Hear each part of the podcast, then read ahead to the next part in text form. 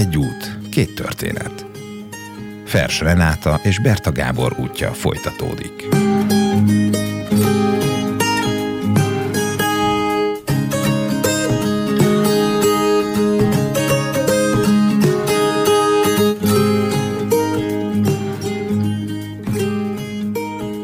Annyira magával ragad egyébként Galíciának ez a, ez a buja zöld erdei, meg, meg, meg mezői, meg ez a rengeteg sok forrás és patak, hogy én például e, rendszeresen megálltam már nem csak azért, hogy fotózzak, hanem azért, hogy hangfelvételeket készítsek a, a, a forrásokról, meg a patakokról, mert, mert mindegyik egy kicsit más hangon e, csordogált, plusz rengeteg madár volt, és a madarak csiripeltek. E, ez egy olyan összetett, olyan összetett élmény volt Galícia, beleértve azzal is, hogy Galícia viszont tehén tartó orsz, országrész, tehát gyakorlatilag nem volt olyan település, ahol ne úgy gyalogoltunk volna rá, ne úgy gyalogoltunk volna keresztül, hogy majdnem bokáig jártunk a tehén húgyban. Tehát egy ilyen komplex élmény volt, nem csak vizuális, hanem, hanem, hanem hallható és, és, és szagolható élmény is. De így összességében egy, egy egészen különleges és az eddigiektől markánsan eltérő élmény volt, és aztán így e, értünk be e,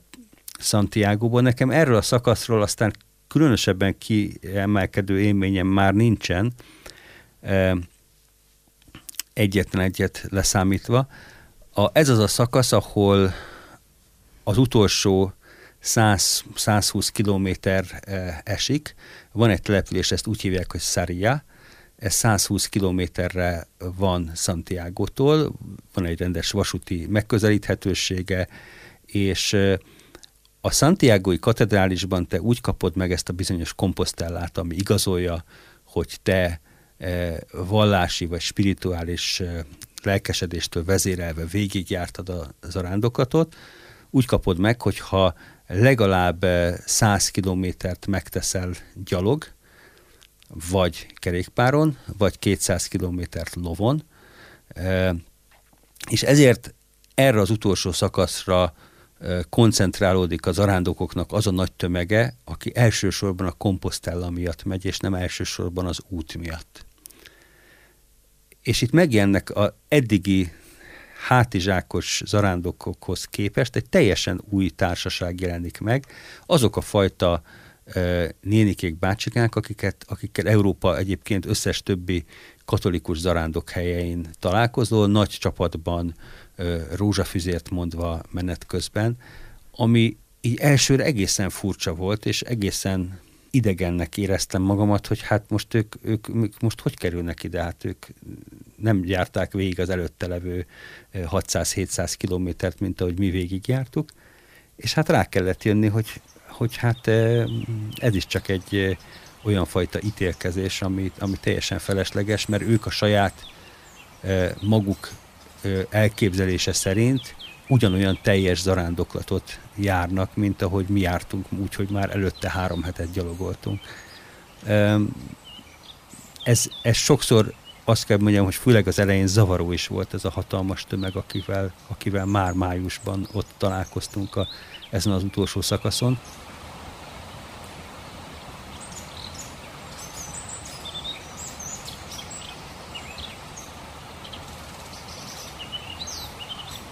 Szeretnék mhm. elolvasni egy részt a naplóból, visszautalva erre a csodára, ami, ami Szamosz után van. Annyira gyönyörű helyeken jártam, hogy egyszerűen nem tudom szavakba foglalni. Tiszta vízű patakban a köveken ugráltam a közepéig, és néztem, ahogy a lábam alatt zuhog le a víz, majd elcsendesedik, mintha tóvá változna. A hatalmas fák körös körül a patak fölé nyúltak, és úgy engedték be a reggeli napfényt, mint valami aranyfonalakat, amiket az angyalok szőttek, és nekem ajándékoztak cserébe a megtett kilométerekért.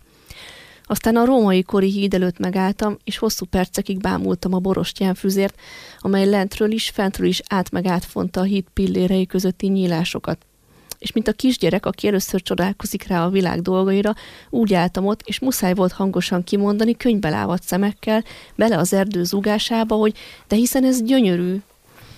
Szóval ilyen, ilyen élmény volt ez a Szamosz utáni rész, és nekem ez egy, ez, ez egy hatalmas ajándék volt a mezeta után, és nagyon-nagyon kontrasztos a két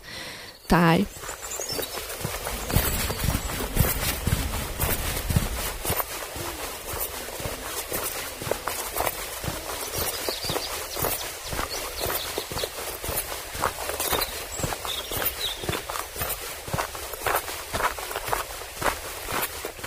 Nagyon érdekes, hogy a, ez az utolsó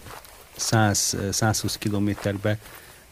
bennem is az volt, hogy nagyon szép volt ugyan a táj, meg nagyon izgalmasak voltak az eukaliptusz erdők, itt jelennek meg mindenhol az eukaliptusz erdők, és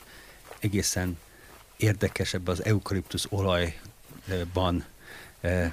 azt, azt szagolva, annak az illatát szagolva menni keresztül egy ilyen, ilyen eukaliptusz erdőn, de igazából ott már, mint ahogy a mágnes egyre erősebben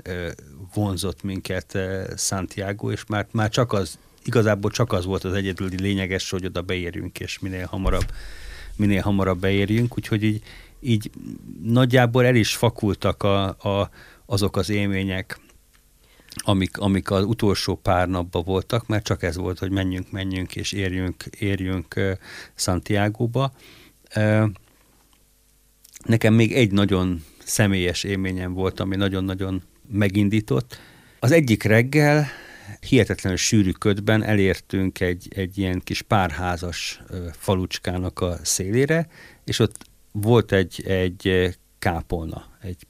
kora középkori picike kápolna, és hát bementünk, hogy lepecsételtessük az arándok útlevelünket, és hogy beléptünk ebbe a kápolnába, egy Bach kantáta szólt CD-ről, ami önmagában már különleges volt ebbe a novemberit idéző ködös időbe. Nekem különösen szép volt, mert én ezt énekeltem a, a, a kórussal, tehát ez már önmagában egy megindító volt, és oda mentem egy bácsikához, aki állt egy, egy asztalnál, hogy akkor, és nyújtottam a, az arándok útlevelet, hogy akkor pecsételje be a pecsétet, és akkor megfogta a kezemet, rátette a saját kezére, és akkor jelezte, hogy vezessem az ő kezét, hogy hova pecsételjen, és akkor esett le, eh, hogy ez a bácsi, ez vak. Ez teljesen vak, és gyakorlatilag az az egyedüli kapcsolata volt a külvilággal, hogy naponta nem tudom hány száz zarándok jött a világ minden tájáról, akinek ő pecsételhette be az arándok útlevelébe azt az aznapi pecsétet ezen a településen. Ez így együtt nekem egy nagyon-nagyon megindító élmény volt, és ezután már nincs is nagyon más sem a fejemben, sem a szívemben Santiagoig egyéb élmény.